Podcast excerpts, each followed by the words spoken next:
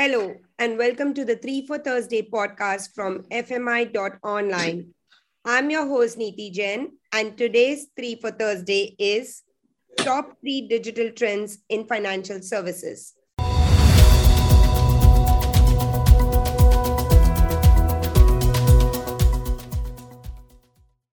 And today, my guest is Nitin Mathur, who's the CEO of Tavaga. Hi, Nitin, how are you? Hi, Neeti. Thanks. Uh, thanks for having me on the show. Um, thank you very much for taking the time to be on our show today and recording this podcast for us uh, and the video as well. Um, you know, um, to give a little background, uh, can you give us a little bit more on what Tavaga does and what is all this new robo advisory? Sure, Niti, thanks. Uh, so, Tavaga is a SEBI registered investment advisory platform.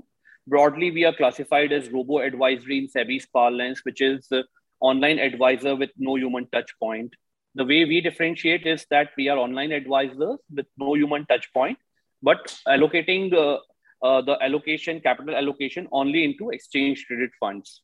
Okay. Uh, you have spoken a lot of words uh, already in the first sentence on no human touch, uh, disruptions, and um, you know, robo advisory and uh, electronically traded funds. So to give a little bit more background can you tell us what you have seen a lot of shift in from you know a couple years ago in the financial services from you know moving more towards digitalization and what's happening more in the industry today? Sure niti. Thanks. So i think uh, i mean i've been a banker for more than two decades now uh, that i've spent time with financial services industry.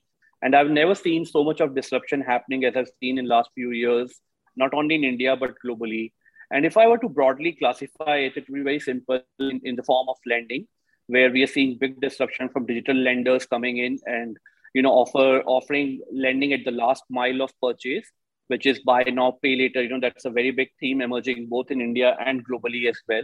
The second biggest disruption is in the form of neo banks and the digital banks in place, where you know the, there's a new generation banks which are trying to disrupt or partner with legacy bank infrastructures and acquire customers and so on.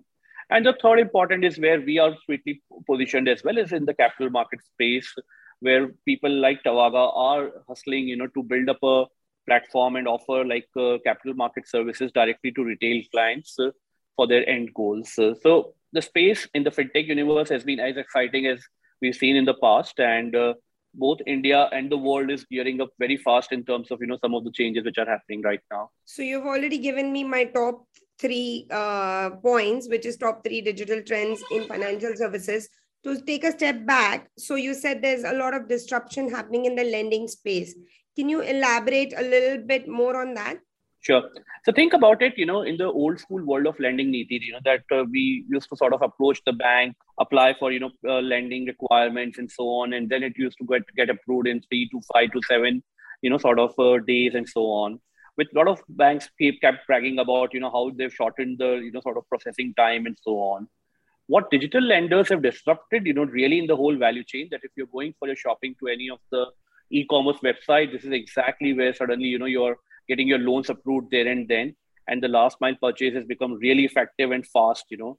So the whole processing time for a week to five days to three days has got reduced to like a few seconds now you know and that's been a really big uh, game changer for a lot of the, the, the, things that we've seen in the ecosystem both in india as well as uh, globally.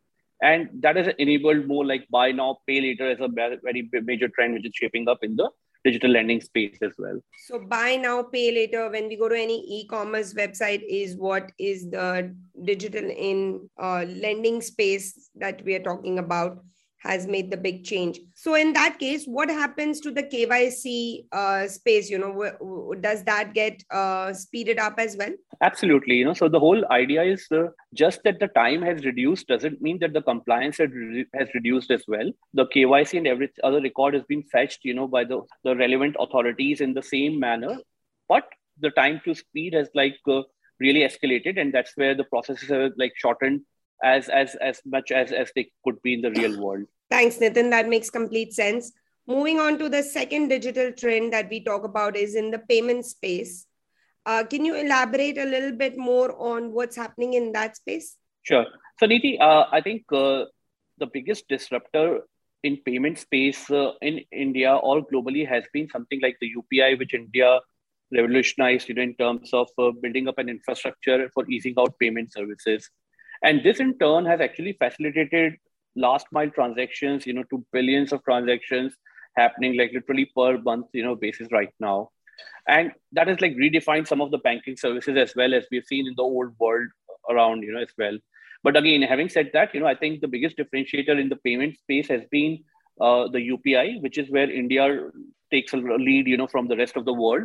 And uh, really, our banking system has leapfrogged a, a, lot because of these services, and in turn, creating multiple payment companies and you know winners in the whole value chain. With uh, with very very uh, probably you know a, a, a, key format is that banks have been like very key partners to fintech uh, enablers here. It's not like that the banks have like uh, have been left behind or something. Uh, luckily, all the major banks have been able to step up their processes and you know we've been able to participate in the whole trend shifting to you know pay UPI based payments uh, in the country. Yeah, so making the payments very uh, seamless is the digital new trend that's happened in India in a couple of years with Paytm, I think Google Pay, UPI, all of these uh, fintech companies coming up. And the third one that you mentioned is robo advisory in the capital market space. So I'm very interested in knowing what is this robo advisory. Sure, it sounds cool, right? Yeah, it does sound very cool. sure. so let me simplify it. You know, uh, beyond the noise, you know, uh, the whole idea for robo advisory is, you know, how can you disrupt to multiple layers of uh, capital market services and then, you know, offer these services directly to retail clients.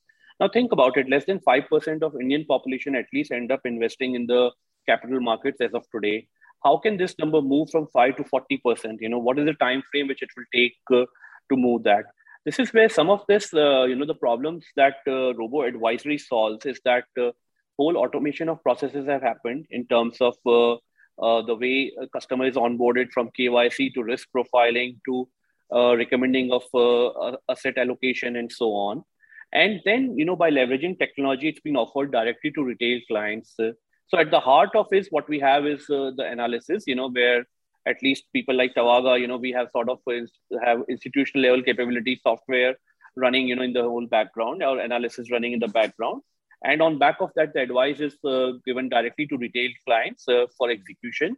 Uh, and then, you know, you disrupt multiple layers of, you know, value chain and you make the advice really affordable for last uh, mile of customers uh, who has been like, you know, left behind in the whole sort of financial inclusion game from capital markets perspective, you know, so that's the whole space you know where we are working on very interesting so what i understand from this is that you have automated algorithms or programs that would advise your retail clients on uh, which ETF to invest in, and the program would automatically do do that without uh, any human intervention. So, does that mean you hire a lot of programmers or uh, technology people for uh, coding this kind of an algorithm?